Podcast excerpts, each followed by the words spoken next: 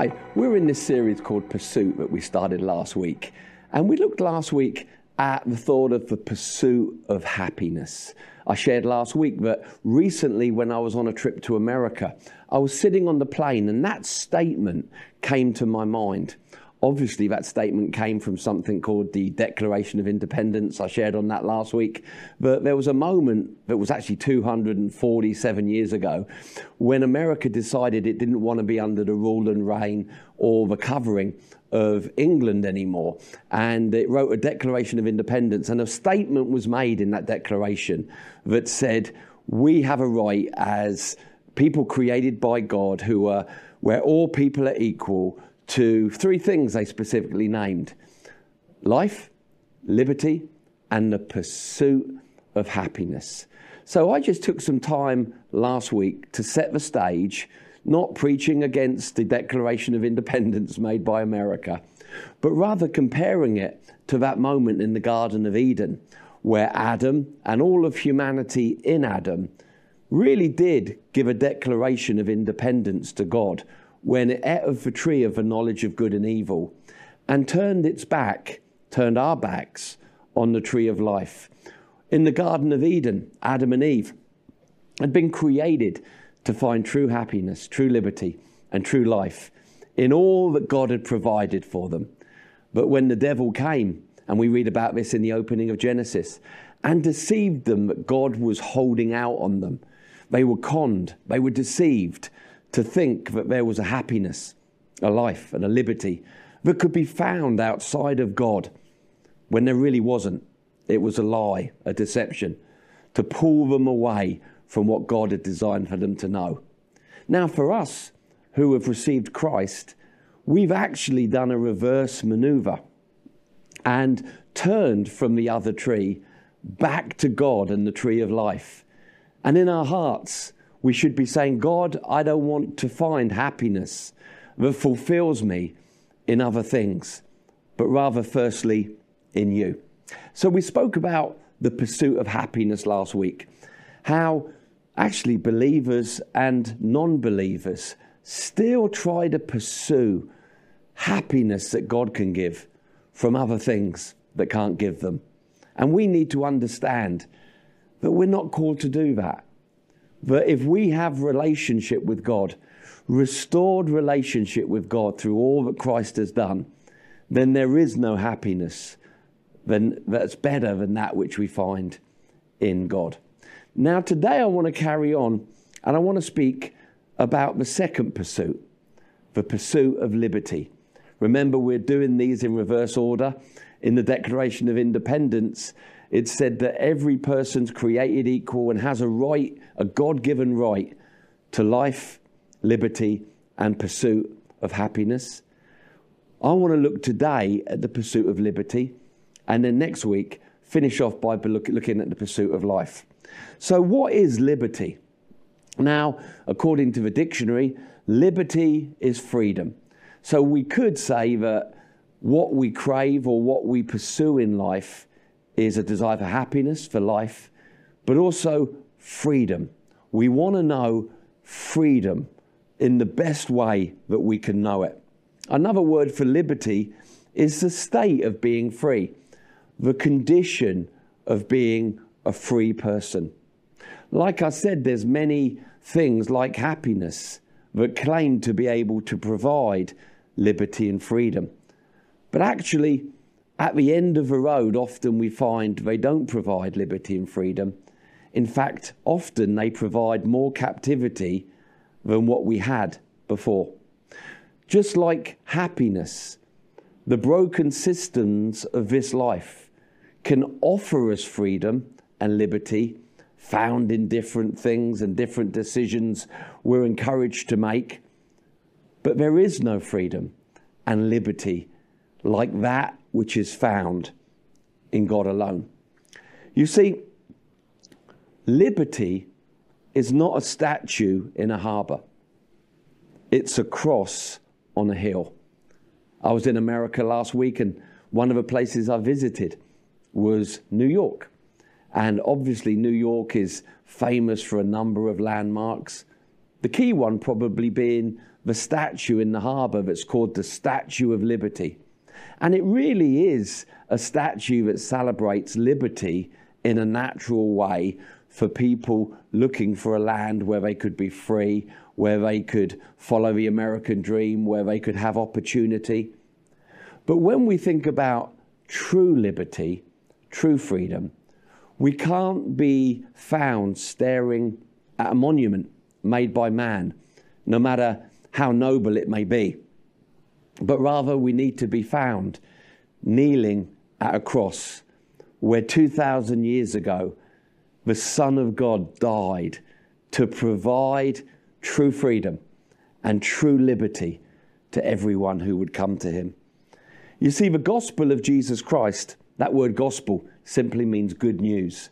The good news of Jesus for each and every one of us is, in fact, the good news of freedom.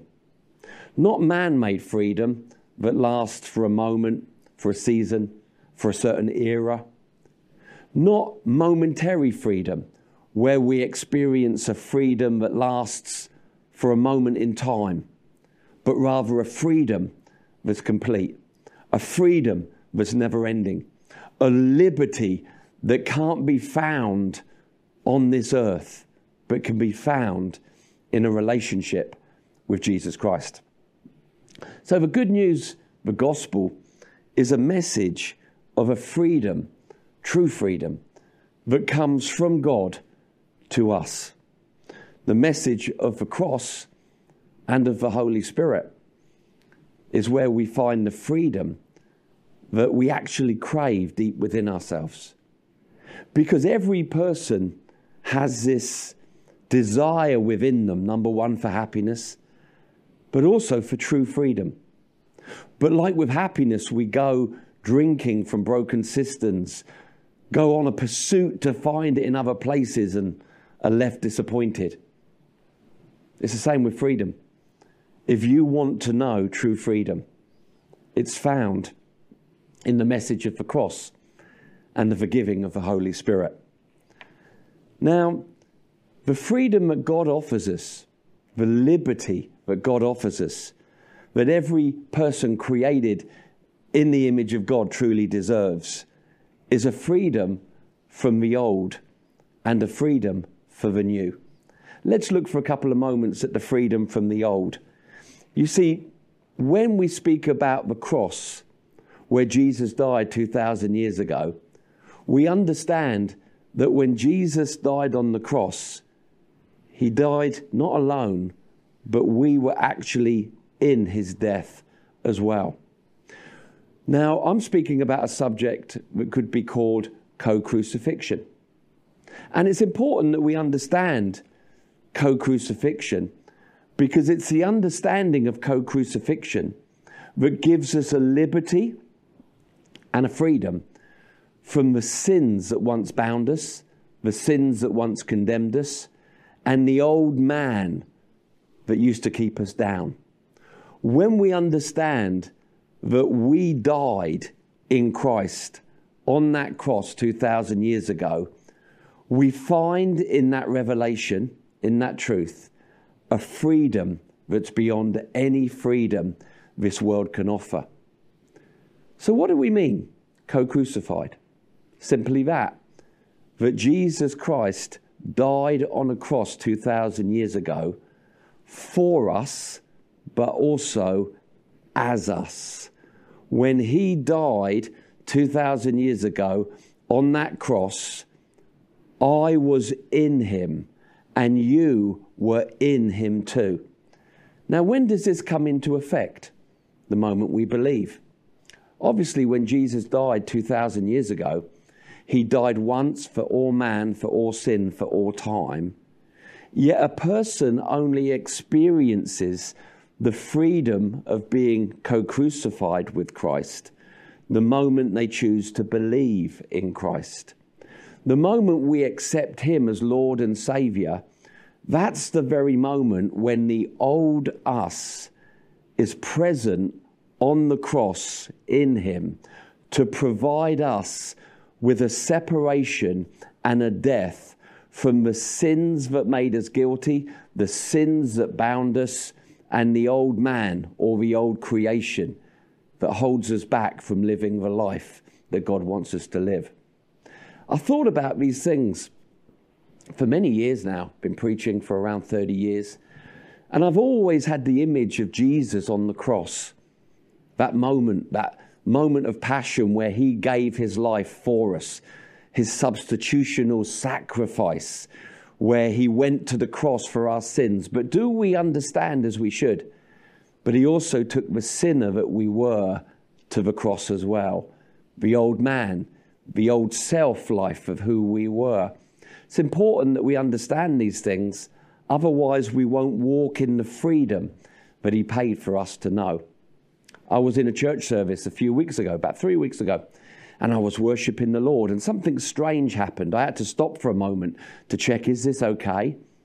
As I was worshiping, I saw that image of Jesus on the cross being crucified for the sin of the world. And in a moment, as I was worshiping, it flashed to me on the cross, and then back to him, then back to me. I know that may sound like it's heresy, but it's really not when we understand Galatians 2 and Romans 6. And I stopped in that moment of worship and I said, Thank you, Jesus, that when you died 2,000 years ago, my old man died in you. I don't have to carry him around anymore because you finalized the man I was born in the natural Adam by the death of the last Adam. It's powerful, isn't it? Maybe you're saying, Well, I'm not sure about that. Well, you need to be sure about that and Galatians and Romans teaches this very clearly. Remember, our subject today is freedom and liberty that comes from the knowledge that you were crucified in Christ. Let me read you now Galatians 2:20. This is one of my favorite verses. Now listen to Paul. He starts in verse 19. For through the law I died to the law so that I might live to God. Then he says this in verse 20 I have been have been is past tense. It's not present, it's not future. I have been crucified with Christ. With Christ. I have been co crucified with Christ. It is no longer I, my old self life, the old creation, the person I used to be who lives, but Christ who now lives in me. And the life which I now live in the flesh, I live in the Son of God. I live by faith in the Son of God who loved me and gave himself up for me and as me. Now let's turn to Romans 6, because again it speaks concerning the old man that we used to be, the old creation, and how God gave us a freedom and a liberty from that former existence of who we were through faith in the cross says this in verse 6 of chapter 6 of Romans. Knowing this, it's vitally important that we know this, that our old self, our old man, was crucified. Again, past tense. Past tense, we enter into it by faith and it becomes now reality. Knowing this, that our old man was crucified with him, with him, in order that our body of sin might be done away with so that we would no longer be in slavery to sin. For he who has died has been freed from sin. So, true freedom, freedom from sin, freedom from the old man that you were, the old woman that you were, freedom from the sin that disqualified you in the sight of God, freedom from sin that has gripped your life for far too long, is found in a revelation of the cross we understand that two powerful things are in the message of the cross the blood of Jesus and the cross of Jesus. The blood of Jesus is the blood that's the payment for all sin. But the cross is what provides the death of the sinner. You see, God didn't want to deal with the fruit, He wanted to kill the root. He didn't want to deal with the produce, he wanted to shut the factory down. So when we preach the message of the cross, we're preaching a message of freedom and liberty because the blood of Jesus that was shed on the cross was full payment for sin for all man for all time.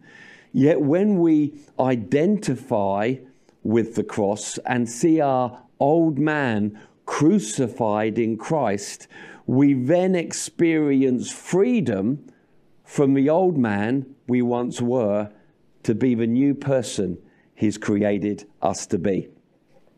So we find true freedom and true liberty in co crucifixion, understanding that when Jesus died, we died in him. When Jesus was buried, we were buried in him. When Jesus rose to newness of life, we rose also to newness of life, so that we could live as new creations, not when we die one day physically and go to heaven, but right here, right now. All of these things are for us to enjoy, to walk in the good of. All we need to do is place faith in what Jesus achieved for us and as us at the cross.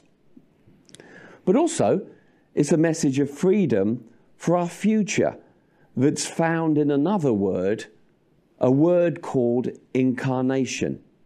Because the plan of God, the message of the gospel, involved our death, but the death was provided so we would experience resurrection.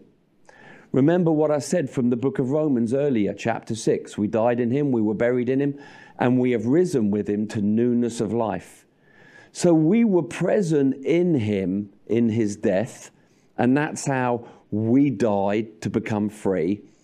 But also, we have now received his resurrection life. On the cross, we died in him. In his resurrection, he placed in us his resurrection life, his spirit, so that our lives could walk in new freedom. I love the way that this is put in 2 Corinthians chapter 3, verse 17, when it says, Now the Lord is spirit, and where the spirit of the Lord is, there is freedom. Stop and think about that for a moment. The Lord is now spirit. That's what the Bible says. Now the Lord is spirit. And where the spirit of the Lord is, there is freedom. So when we understand the cross, we find freedom from our past, freedom from our old creation life. But when we acknowledge the giving of the Holy Spirit and the resurrection life of Christ, we experience the Spirit of God now incarnate in our lives that brings freedom to our lives from the inside out. Isn't that wonderful? You see, when people don't know God, their pursuit of freedom, their pursuit of liberty, involves them trying to get things on the outside of them to bring freedom to the things within them.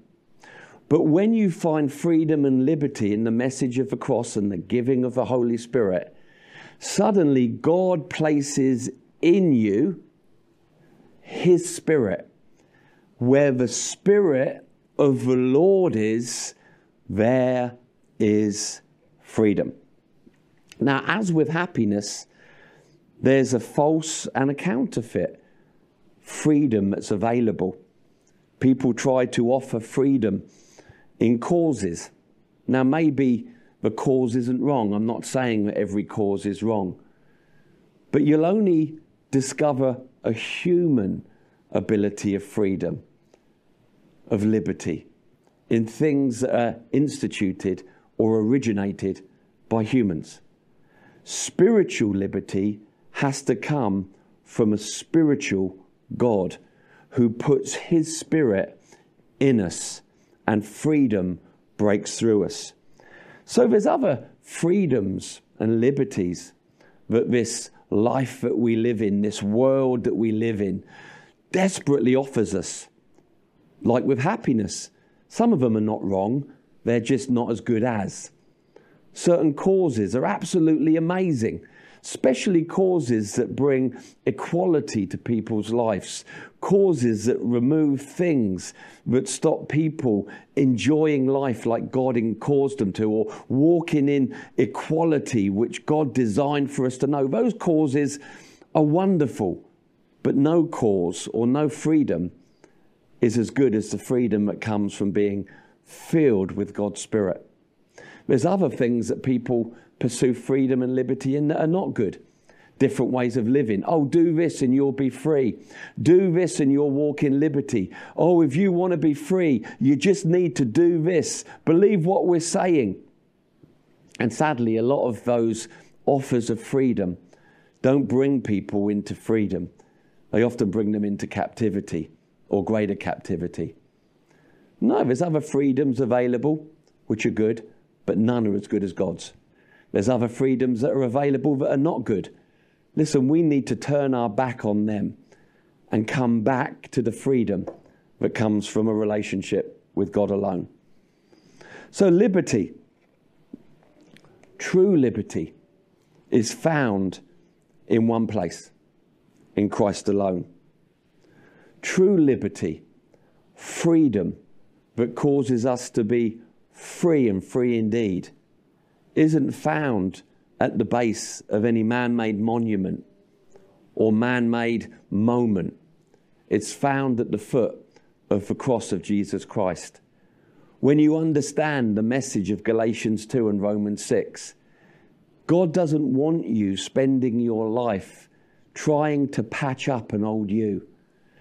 You see, there's many gospels around today that are not good gospels because all they offer is behavior modification. I've heard gospels preached where people used the Bible, but didn't speak of a old life removed and a new life born, but rather how to be the best you, how to fix you.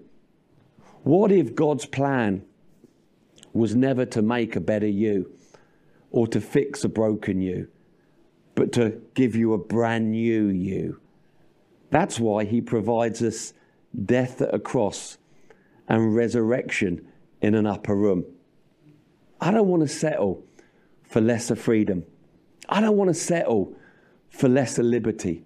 I don't want to make my pursuit of liberty based on things that I can get here and now. Rather, I want to make my pursuit of liberty, and I want to encourage you today to make your pursuit of freedom and liberty a pursuit that sets its gaze on Jesus Christ. A pursuit that understands the power of the cross to set a person free from everything old that they shouldn't know and raise them to a condition of new living, where God is no longer on the outside of them, but He's placed His Spirit now within us. That's true liberty. Hey, join me next week when we come back and we speak about the pursuit of life. Just like with happiness, just like with liberty, how many people are in pursuit of life? I want to know what true life is. Yet actually, the answer to their pursuit is the same as the last two happiness, liberty, and life are found in Him alone. God bless.